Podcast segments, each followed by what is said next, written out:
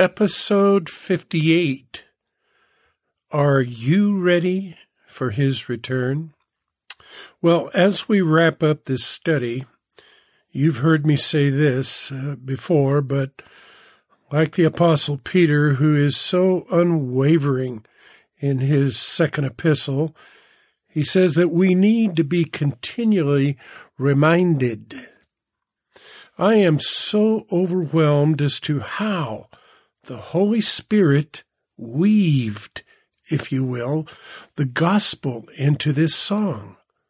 From our repentance or surrender, if you will, in being born again and through the process of maturing and right up to his return in Revelation.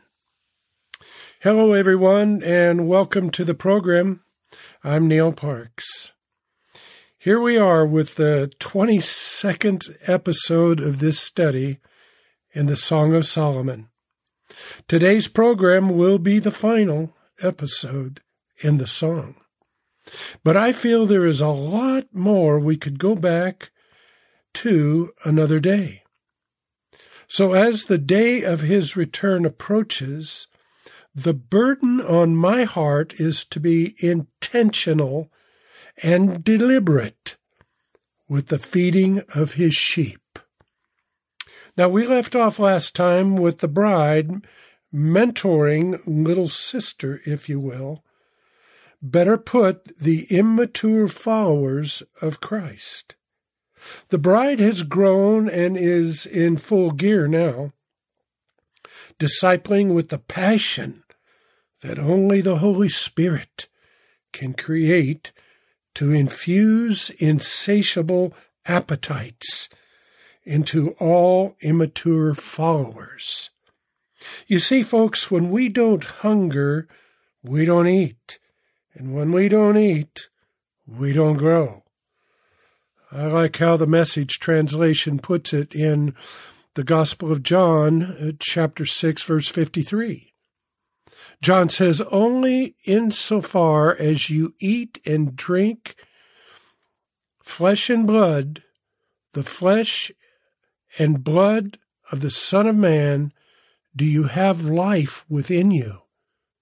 The one who brings a hearty appetite in this eating and drinking has eternal life and will be fit and ready for the final day. My flesh is real food, Jesus talking, and my blood is real drink. By eating my flesh and drinking my blood, you enter into me. Did you get that? Enter into him, Jesus, and I into you. The living God living in you. Now, in the same way, he says that the fully alive Father sent me here, and I live because of him. So the one who makes a meal of me lives because of me. This is the bread from heaven. Your ancestors ate bread and later died. Whoever eats this bread will live always. So now the bride's focus is all about farming the garden of spiritual hearts that Jesus has given her in regard to plowing, cultivating, and sowing seed into the fertile hearts, producing bursting appetites for more of Him. Jesus is preparing to leave for a moment in time. But in chapter 8, verses 11 through 13, uh, the beloved is very blunt with his comparison of worldly farming and everlasting spiritual growth, if you will. Let's pick it up in verse 11 as the beloved Jesus gives the warning to the garden keepers that trials, testing, and temptations will always be at the front door to distract and violate the Master's wishes for growth and maturity. in the planting of the seeds in the fertile ground. Now, the beloved Jesus is speaking in verse 11 through 12. Solomon, he's getting after him here. King Solomon may have vast vineyards in lush, fertile country where he hires others to work the ground. People will pay anything to get on in on that reward. And verse 12, the bride speaking, but my vineyard, she says, is all mine, and I'm keeping it to myself. Now you see, the Lord entrusts the responsibility to cultivate his vineyard to keepers.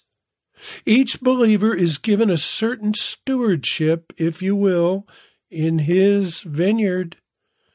You don't need to wait for an official job description or title from a ministry organization to be faithful to your stewardship.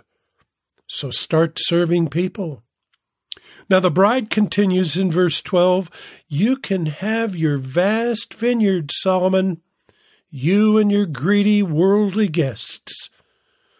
Don't you just love how she aggressively speaks?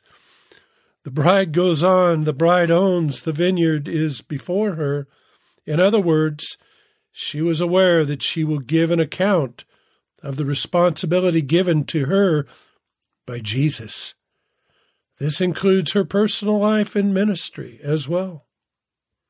The bride is confident that she is able to give Jesus all that he expects from her.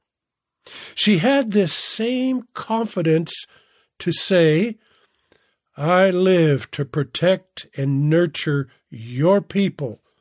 That's in Song 8 and 10. I am a wall, she says, and my breasts are my towers, and he is satisfied with me. Don't you just love the boldness? Verse 13 uh, says, O Lady of the Gardens, Jesus talking now, my friends are with me listening. Let me hear your voice. Now, she is a team player. The bride's impact until the end is seen as Jesus affirms that the companions who she served are still eagerly listening to her voice because there is a stature of maturity in her life that is obvious to them. They see the reality of God in her.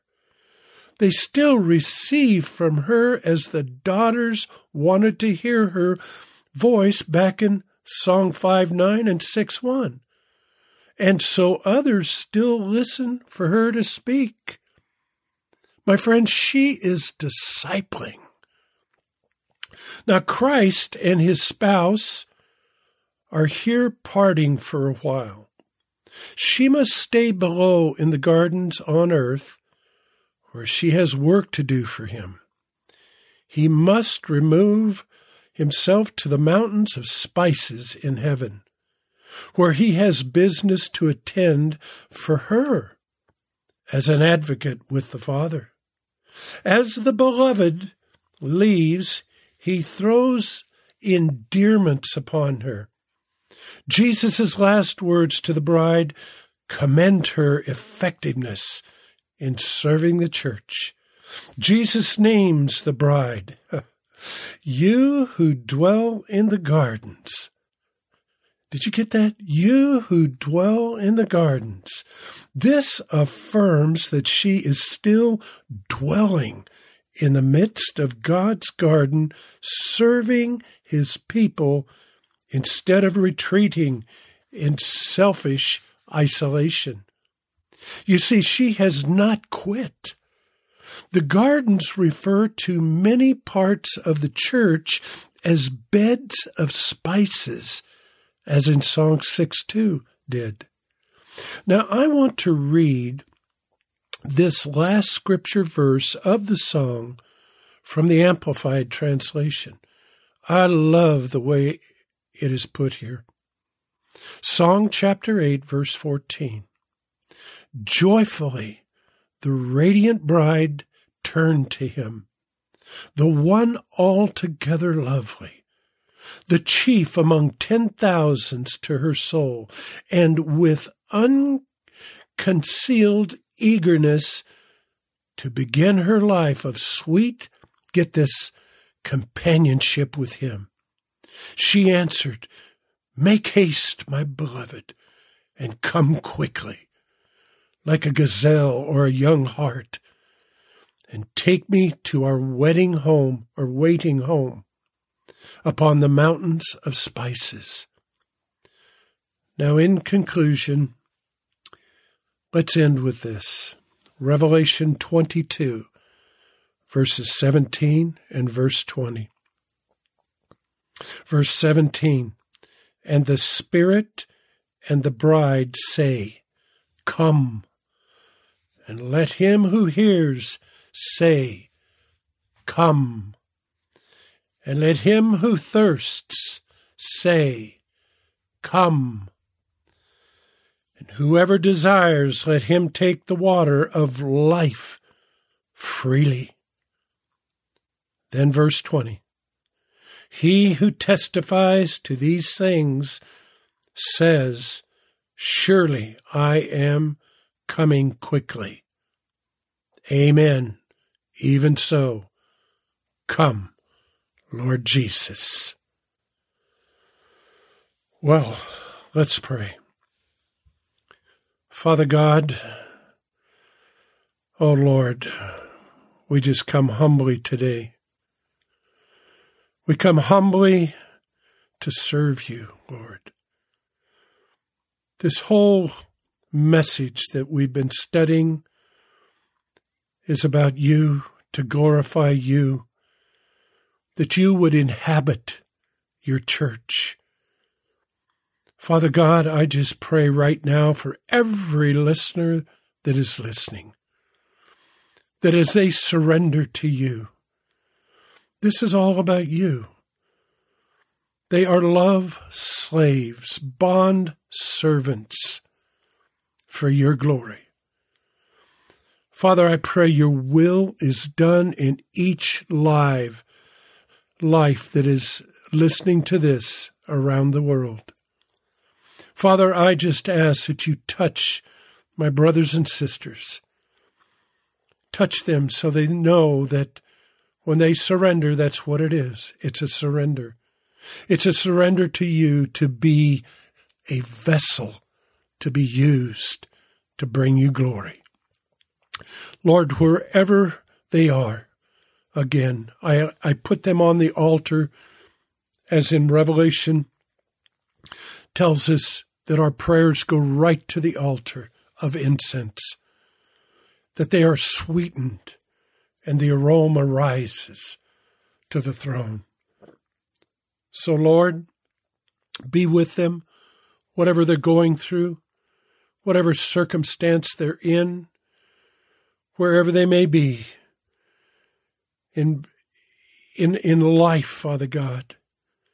I just pray that they would seek you with all their hearts and their lamps would be full of you and they would be ready to serve wherever you send them to cultivate, to plow in the gardens, to sow seeds, that your word would go mightily to the lost and to rise up the mature so that they would be ready for your return. And I pray this in Jesus' precious, precious name, our Savior. Amen and amen. Well, folks, thanks for listening. Until next time, I'm Neil Parks.